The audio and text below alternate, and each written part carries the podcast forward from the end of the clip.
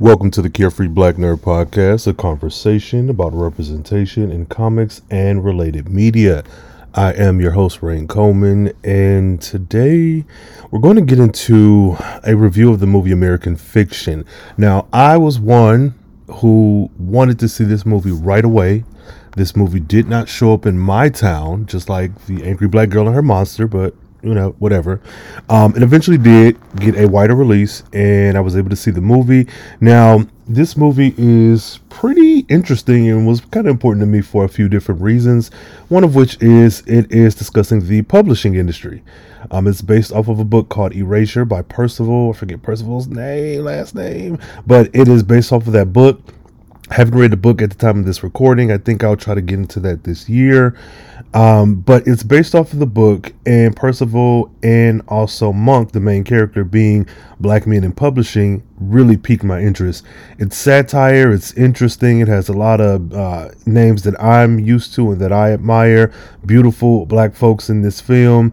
All in all, a good movie. But the other reason is because I am publishing myself, so I'm currently in the works um, of preparing my debut novel and not certain of a release date just yet. I'll keep you posted. But a lot of the ideals, feelings, emotions expressed throughout this movie felt so real.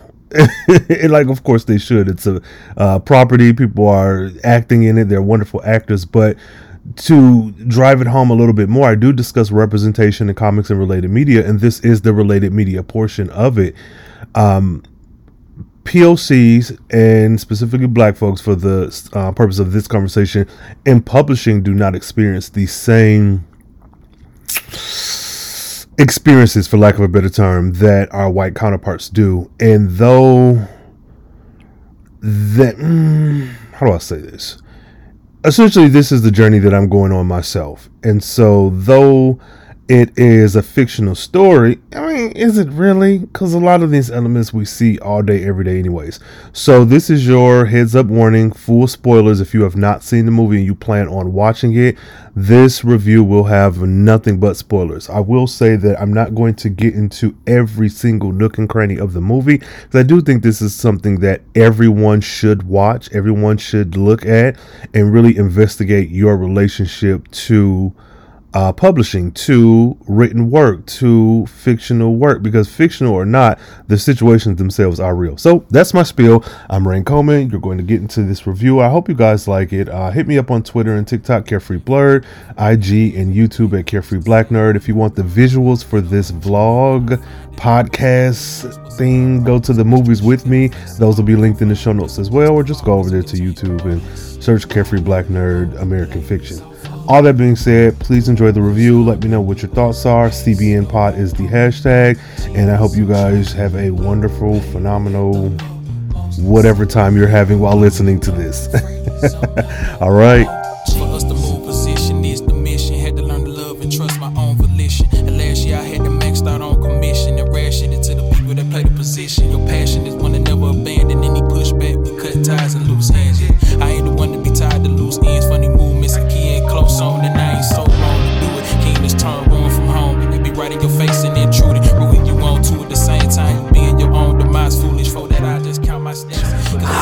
All right, y'all. So American Fiction, man, it was it was something. I'll say right now, I enjoyed the movie.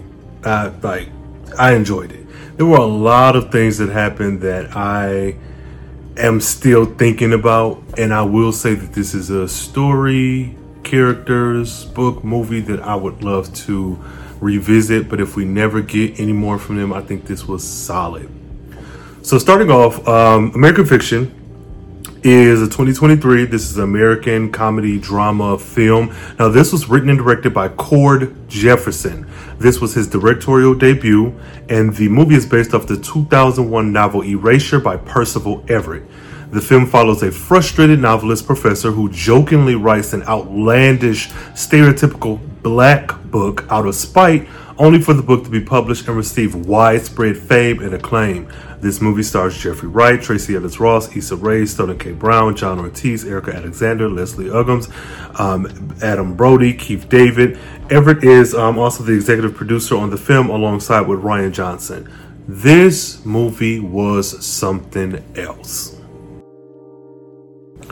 So in the theater, um, the last few movies that I've gone to see, I, have gotten my ticket like late. I've just um, got a ticket, got the last one on a row, and just watched and enjoyed it. Sometimes there's folks there, sometimes they're not. And this wasn't any different. Well, the different part about it is that this movie was not slated to appear in theaters in my hometown, hometown in my city. And I don't know what powers that be made it possible, but here we are. And so um, it had a wider release here in Dallas, and I have enjoyed every bit of it. So when getting to the theater, sitting down and watching it, I had high expectations just because I saw the trailer. The trailer was so funny. And I'll say one thing that I enjoy about this movie is that even the moments that appeared in the trailer, when they appeared in the movie, were just as funny. And there were so many other things sandwiched in between that it, the trailer to me doesn't feel like it's spoiling a lot, and all the funny parts are there. A lot of trailers you may see in superhero or just movies in general where a lot of the story is there but one thing, if I can combat that a little, one thing that I think is something to be considered that if, though I do have my frustrations with trailers, if your movie falls apart simply by a couple scenes being in the trailer, then that's not really a good look. So this movie, American Fiction, premiered in the Toronto International Film Festival, and this was on September 8th of 2023.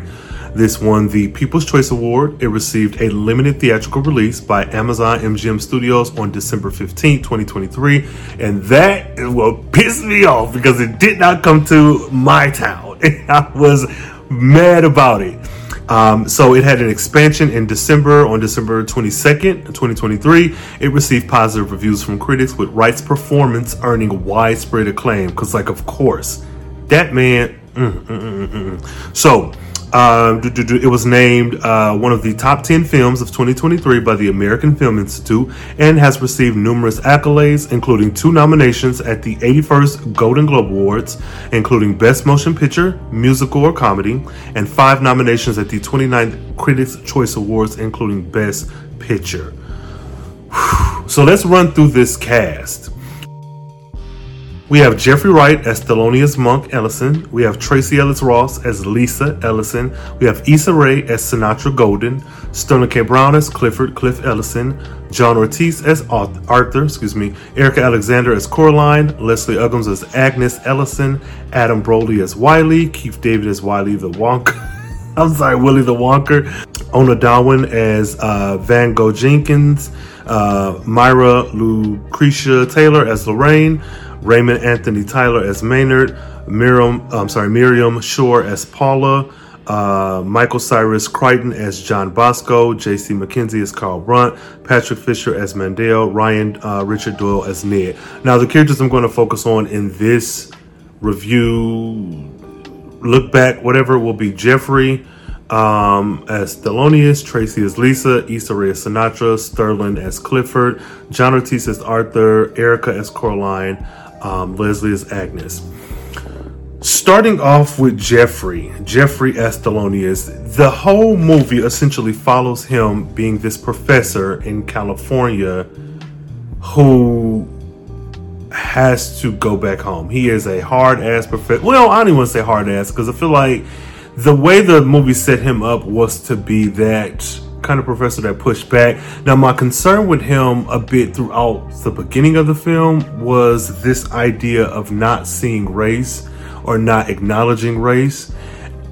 But it wasn't in the way that, like, oh, I don't see color, so I don't care if you're black or white. It wasn't that. It felt like it was him trying to or operating with his race as something extremely secondary that and I don't think that's inherently a bad thing, depending on, I guess, what you're doing. But also, the reality of it is that your race is going to factor into the things that you do and how you're perceived. And so I was a little bit on the fence to him at first, but his attitude was very familiar. This movie gagged me in a way that I am embarrassed to admit. The comedy parts were really good, the heavy drama parts were really good, and the through line of family and relationships and separation and reconnection was heavy. So he, um, we open up with this very pivotal scene that truly shows you what type of person he is, and he is talking with what with his class of students about something. And there's this one young white girl with green hair, which I think I want to say that was a deliberate choice of like this colorful haired white woman left this feminist character. That can I, I have to think that that's it because there were other white women in that scene who just had like natural colored hair and they didn't have any speaking roles. But her opposition was to the N word because it was spelled out on the board. And she said, oh, I think that's wrong. And he said, no, I think it has two G's in it. And I'm like, bro, what the hell? And so him and her kind of going back and forth. Not anything aggressive, or it was just like this kind of sparring of words. And he says to her, she's like, Oh, I don't, I just don't think it's right. he was like, Well, I think if I can get over it, you can too. And it this that scene ends with her kind of rushing out of class and him raising his voice and then him in the principal's office dealing with three of his colleagues who I think were his superiors who were like, look, you are terrible. He even asked a, a young man who was German if his family were Nazis. And he said the way that boy was squirming in his seat, it had to be true. I was like, what? what is happening? So um, then we move on to him going back home seeing his sister, Tracee Ellis Ross. So he is a professor, his sister is a medical doctor, and his brother is a plastic surgeon. Uh, their parents, their mother was a doctor. I don't know, I don't know if they mentioned what type of doctor, but I know their father was an OBGYN. And from there on out, the movie follows him getting back to the roots of family and figuring out how to maneuver, how to go forward. So that's one storyline. And then there's also the professional authorness of it all. And then there's also that what is the cost of your soul? What is the cost of your um, identity, your your morals, your convictions? So throughout the movie, we meet his family members. We see that his mom is sort of declining. Her mental mental health is not as it should be. And him and Tracee Ellis Ross, who is his sister Lisa, they have a conversation about it. And I and I'll, I'll say this: the chemistry between everyone on this movie was phenomenal. I believe these folks as siblings, and him and Lisa are talking, and you know she's talking about she's going through or having separated, and I think she's getting ready to go through a divorce or she's divorced, and he and her are kind of going back and forth about their mother because it's like like she says, Lisa, I'm the one here taking care of her. You and Cliff, the other brother, ran away out west as soon as you could. I'm here taking care of her. And with the divorce, I don't have the funds to take care of her in the way that I did before. And I like that. It was terrifying to watch um, because dealing with the uh, mortality is not necessarily a bad thing, but the mortality with the side effects that may come with it, with Alzheimer's and dementia and declining health, it's like, oh, having to make those tough decisions and have those tough conversations with family. Whew. Um, so Lisa, played by Tracee Ellis Ross, was a phenomenal character as well. I'll say one of my issues with the movie is her character, and it's not because she did anything bad. I don't know what the budget was like. I don't know what the because I, I, haven't read Percival's book, so I don't know if this was a direct adaptation or if there were some liberties that were made. But spoiler for the whole movie, Lisa dies, and it was jarring, and so I like that because you pulled me in. You had me interested and invested in her and in the family and seeing what would come from the earlier conversations. But I, it hit me hard, and I was like, God damn, why would you kill her off? And I, am sure that was intentional because you you did get attached to her. She was so charming, and her and Monk's chemistry was there, and some of the childhood issues that were kind of bubbling under the surface came to the head as well. But to have her die like that was like out, blew my mind. Um, now, my issue with that kind of stems from the idea, like in comic books where you have a girlfriend or a wife and you just kill them off or you put them in a refrigerator in order to give the male lead something tumultuous and some turmoil, turmoil, turmoil to deal with. And I don't think that's exactly what happened here, but I can't. We. It. I just wonder how different of a movie would have been had she have lived. Uh, but that's not something I'm hung up on 100% because there were other women, other black women in the film. But I was just like, man, why you take her out? But it also feel kind of hypocritical because her death kind of made not kind of made Monk have to stand up and and take charge of her role in her mother's life you need to do these things that you weren't doing for years and you didn't have to because I was here and they were leaning on me. And I'm not a woman, I'm not a black woman, so I don't know the specifics, but I'm sure based off of conversations I've had and heard, there is a conversation to be had there of not only the child stays behind and take care of the parent, but also the girl child having that burden of just being expected to be the caretaker. So, um, again, that's not a conversation that I uh, can lead, but I know that there's there's something there. So I hated that she was gone. We um, we meet what's the lady's name? The the housekeeper. Uh, Lorraine, played by Myra Lu- Lu- mm, Lucretia Taylor. Lorraine. Lorraine was a sweetheart, and I liked her. And her presence to me, I'll say, watching this movie when when she popped up, first thing came to my mind was like, oh, is this an, a sister? Is this an aunt? Is this a sister of the mother? But knowing that she's the housekeeper, caretaker, whatever, in my mind, and I'm sure this was intentional, oh, they got money. They got a little bit of money. You got this woman here who is been there for years she calls um, Theophilus Theophilus, Lord. She calls Monk Mr. Monk, and he's like, Don't call me that. Um, Thelonious like, No, don't call me that. And she's like, Oh, you always be Mr. Monk to me or something. But her, she gets her own storyline. And I think there's a conversation to be had about her parts of the movie maybe taken away from other things because I think the pacing in this movie, I don't think it was bad. I think it was different and I'll try to circle it all back. So there are gaps of time that passes in this movie that that feel a little foreign and that's not a bad thing. It feels a little foreign because I guess I'm used to movies and series that may have the display of X amount of time has passed or that may have longer runtime to do a little bit more. But there were relationships that were just kind of grown off screen, but it wasn't jarring like it was done poorly. Um, and I will get to her in a bit, but the Erika Alexander character, Coraline, when her and Monk meet, and then when they get comfortable, and then when they deal with the family stuff, it's expected or understood that she has been around, and so these people are familiar with her. And I don't know if I have the words for it, but that that action or inaction in and of itself kind of showed the passage of time, not just we've moved gaps of time and so where this event is happening in a month now we're here. But it also showed in the relationships between everybody and i thought that was very stellar. So going back to lorraine she um her presence showed me they got a little bit of money.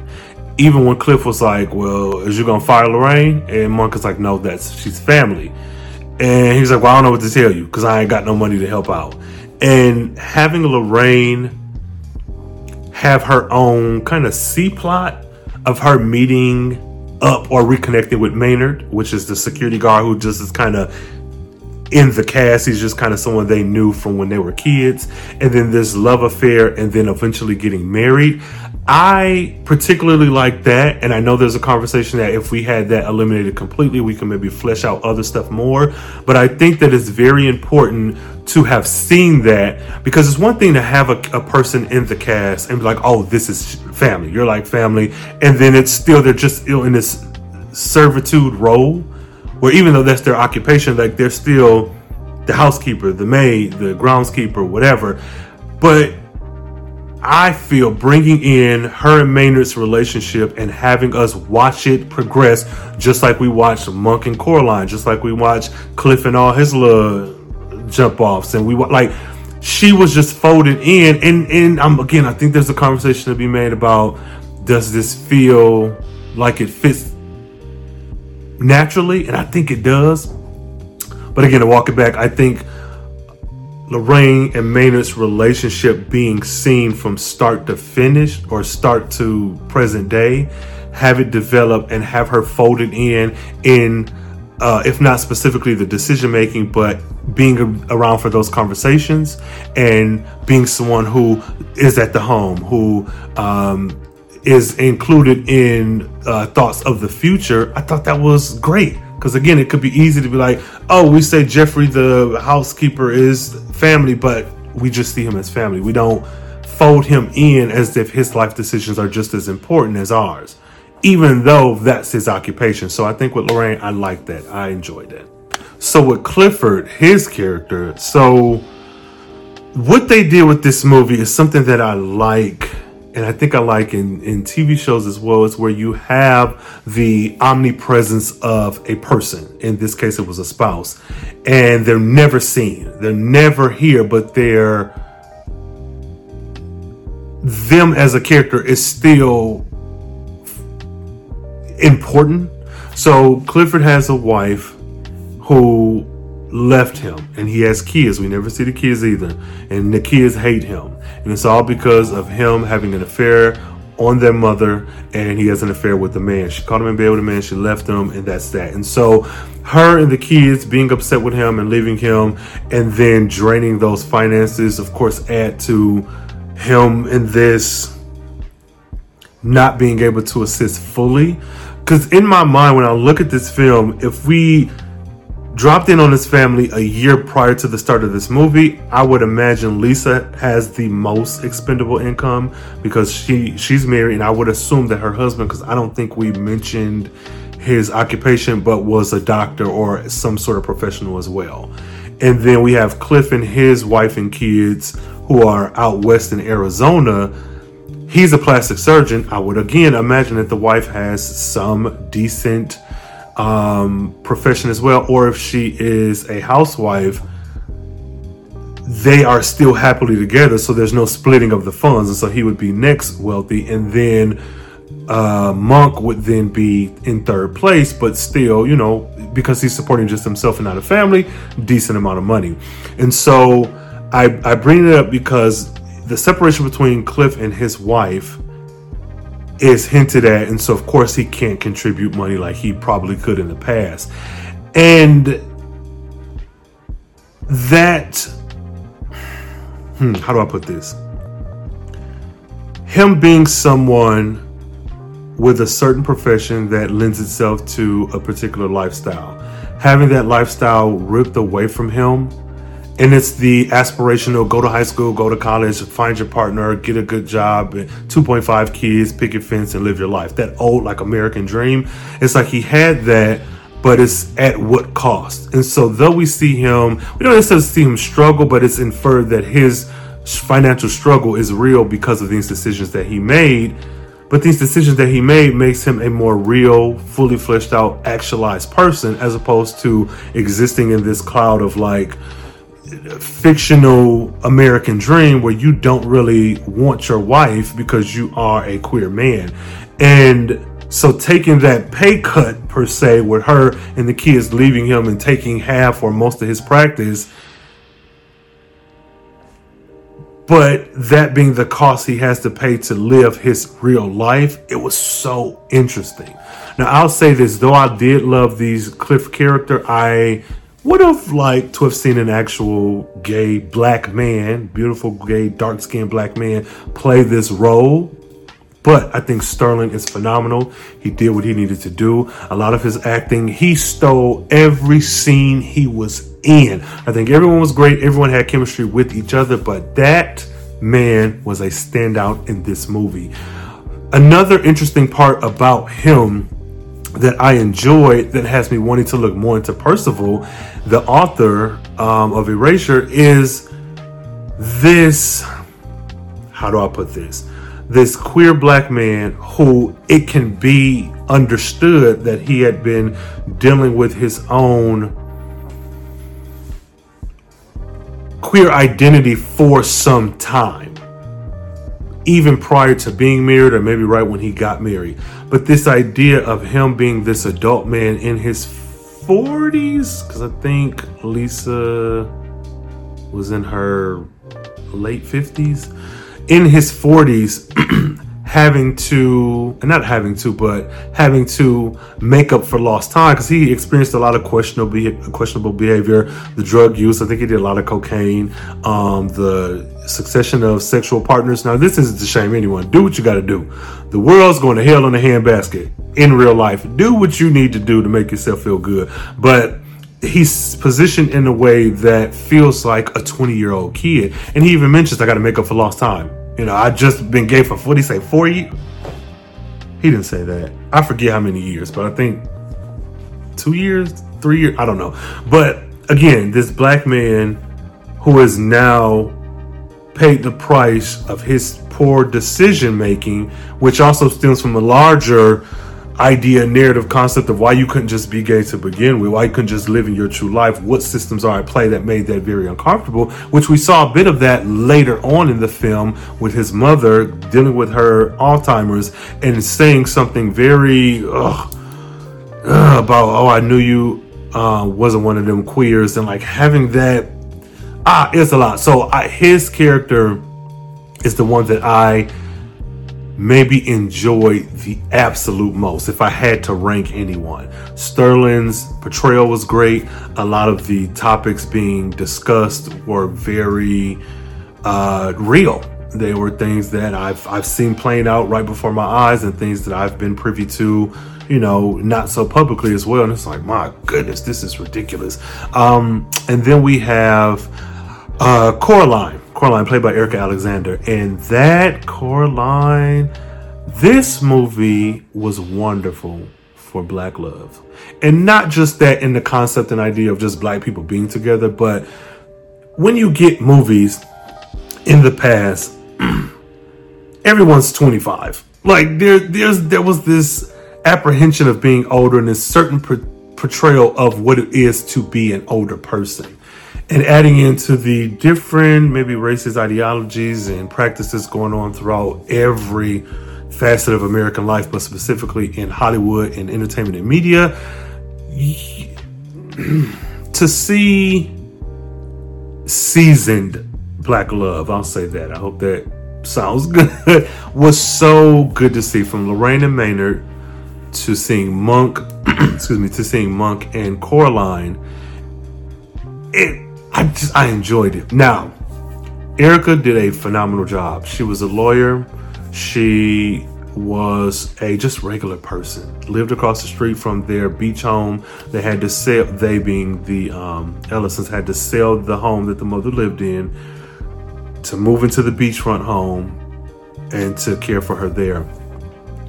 They bumped heads. She dropped some tomatoes on the ground. He went and helped her pick them up, and uh, she's like, "Oh, you know, you just moved in." And he's like, "Yeah." He's like, "Oh, I didn't think anyone lived in that house." And he was like, "Yeah, we we just moved uh, moved in here." And she says, kind of jokingly, "I thought it was haunted." They said this um, uh, older man blew his brains out in the house or something, and it was this uncomfortable laughter when she realized that's Monk's father. So Monk's father committed suicide.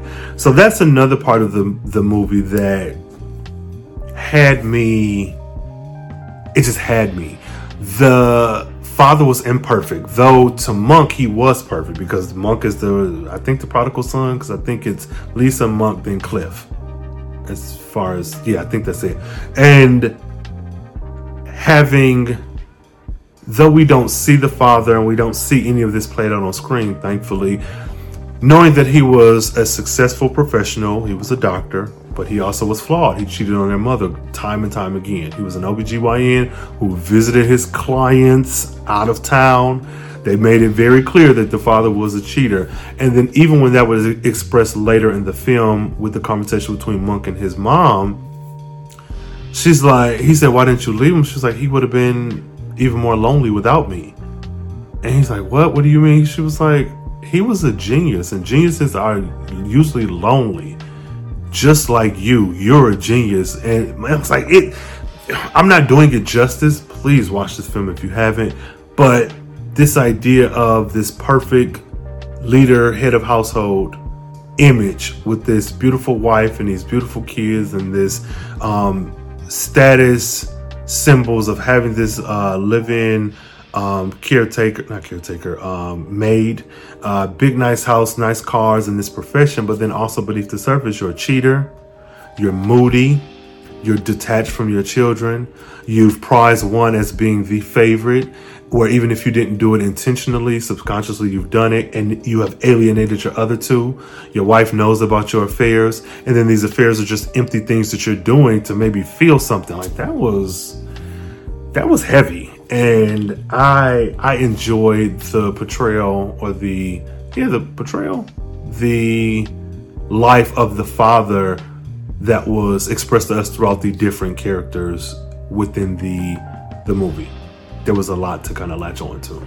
So Coraline and Monk go through their trials and tribulations of dating, and it gets to a point where Monk is really being rude and short with her, but it's based off of his own issues with his life decisions, with his professional decisions. So to kind of bring it all back, Monk has been producing books for years, but they've been a particular type of book, something that he considers more professional and elevated and highbrow. And Issa Rae's character is someone who produced what seems like almost like a now it's a book, but like a documentary, urban novel expose.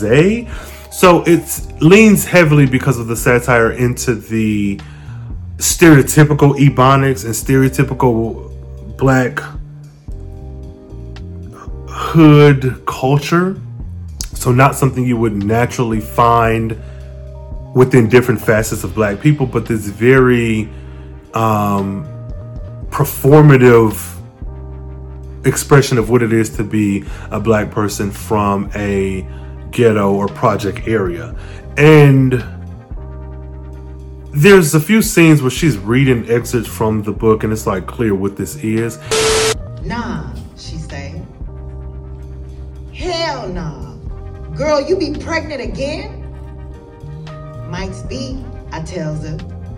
And if I is, Ray Ray is gonna be a real father this time around. And so Monk decides to write his own. And for everything, they do seem like the same book to me. Like the book that the Issa Rae character wrote and the one that Monk wrote.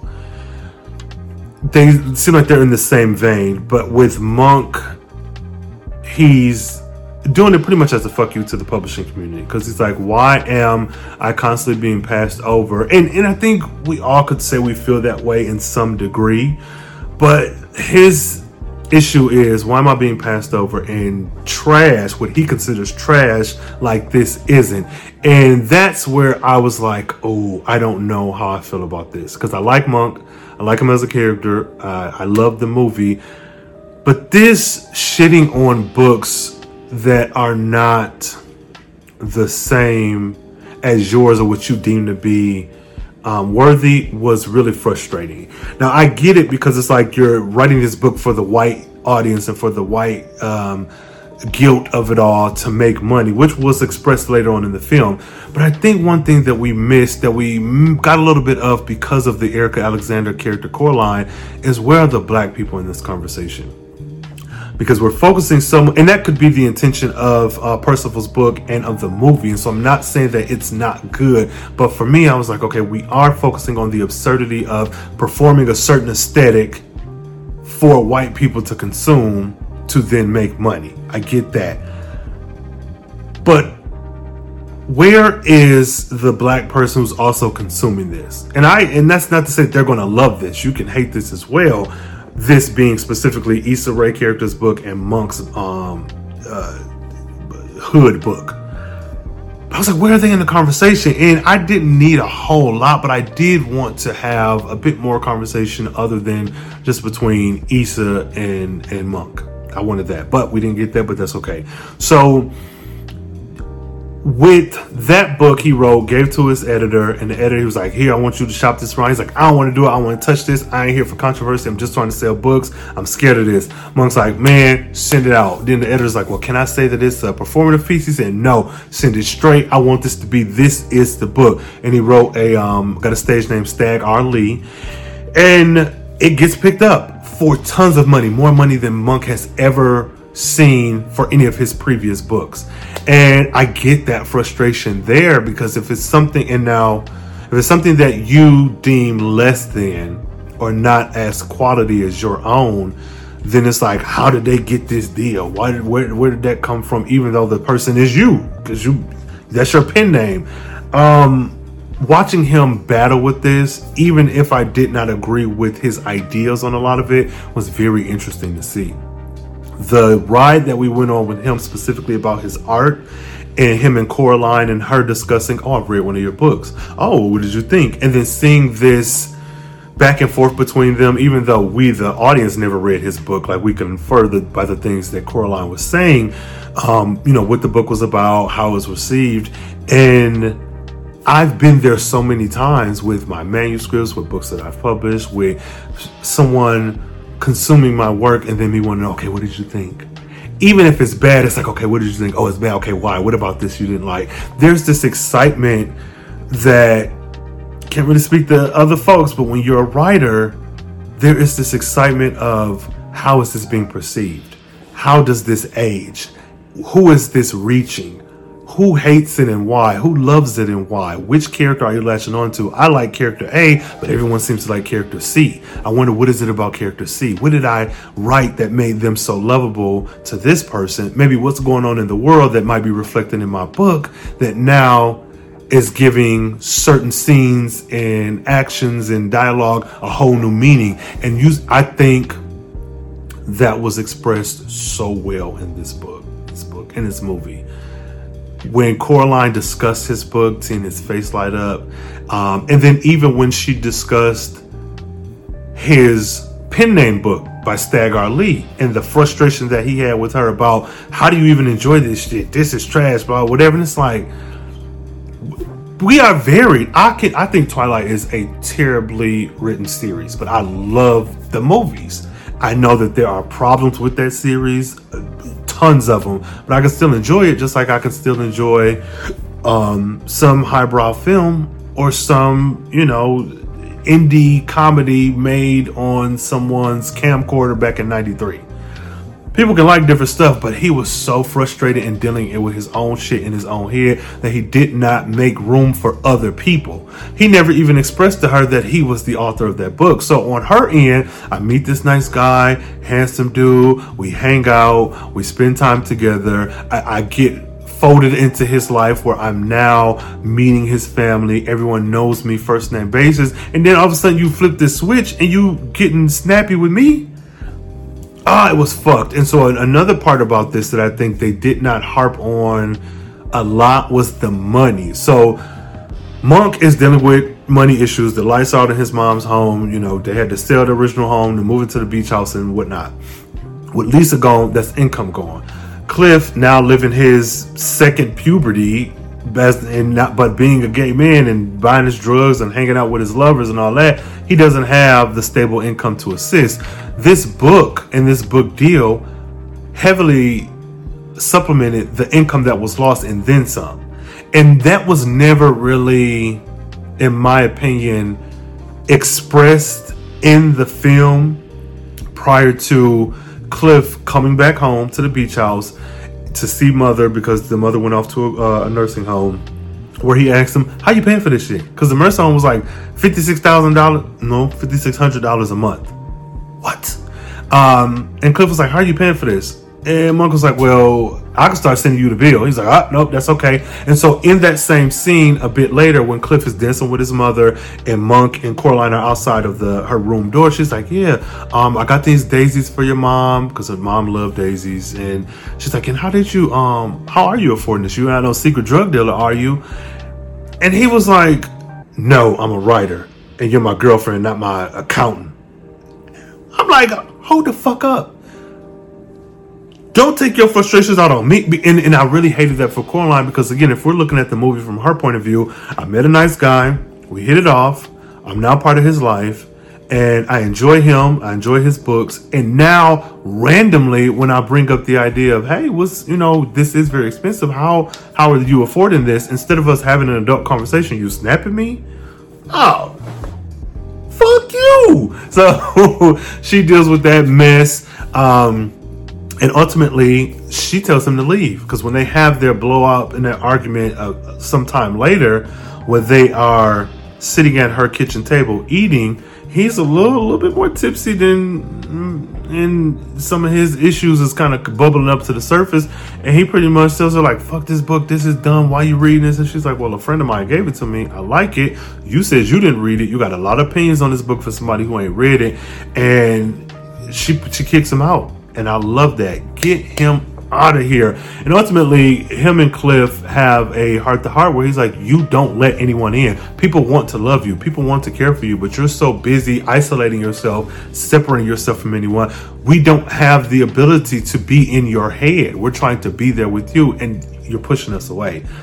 Um, in that scene, there was a conversation, again, going back to Sterling playing this queer black character, where he says, um, you know, dad died without knowing that I'm gay, without knowing who I am. And that makes me sad. And Monk is like, well, um, what if he, what if you told him and he didn't accept you? And Clifford says, then at least he would be accepted.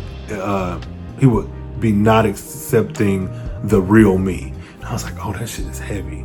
There were so many moments like that in this film. And I'm just, blew my mind. I, ah, my God. I, so ultimately, I'll go ahead and, and, and wrap that up. This movie had an ending that I don't ordinarily like. Um, there is a series on Netflix. I can't remember the name. Is it now you see not now you see me. It's, if i if i can remember it i'll kind of i'll put the poster on the screen or something but it's about a um, guy this is a uk uh, series about a guy who meets this girl he likes her she got a lot of drama and stress going on there's some drug cartel all that other stuff involved but the ending of that was so it was left so ambiguous that it's like what the hell happened? And I, i'm okay with it because like figure out whatever works for you, and that's what happened.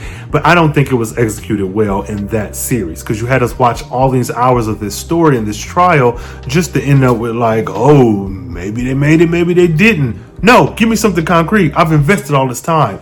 With this movie, because it was very meta, there is this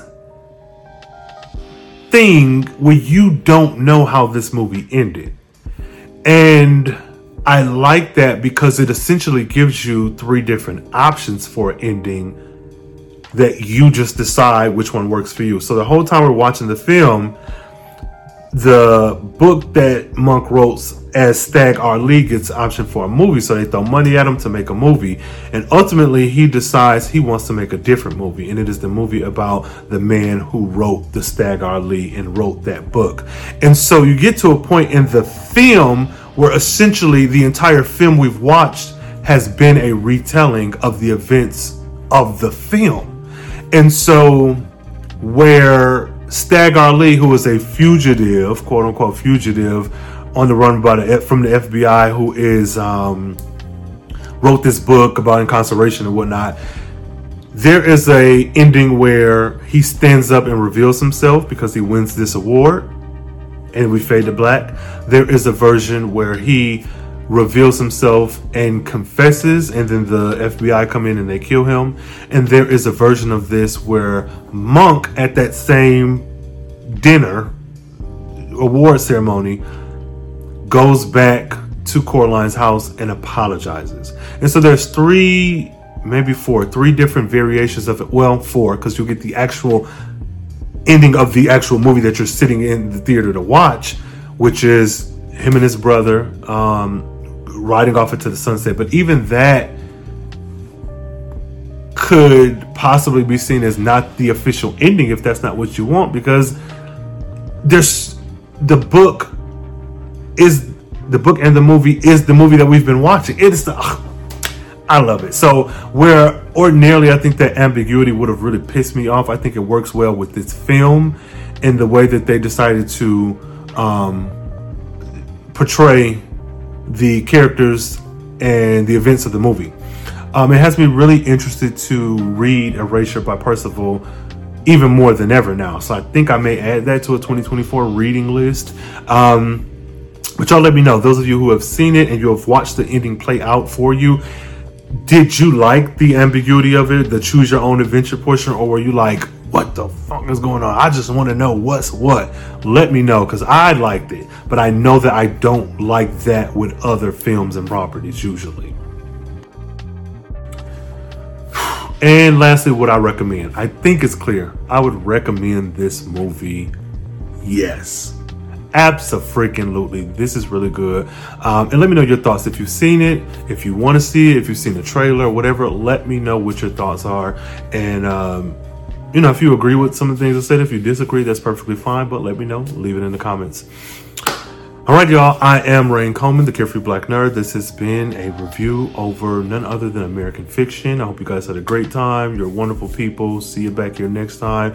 Um, hit me up on Twitter and on TikTok at Carefree Blerd, on IG and on YouTube at Carefree Black Nerd.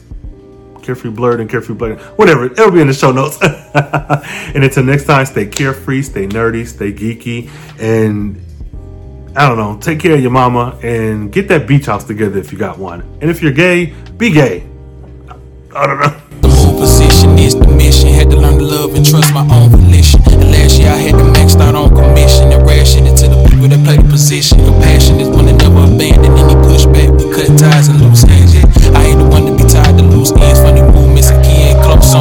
so long to do it. Game is turned on.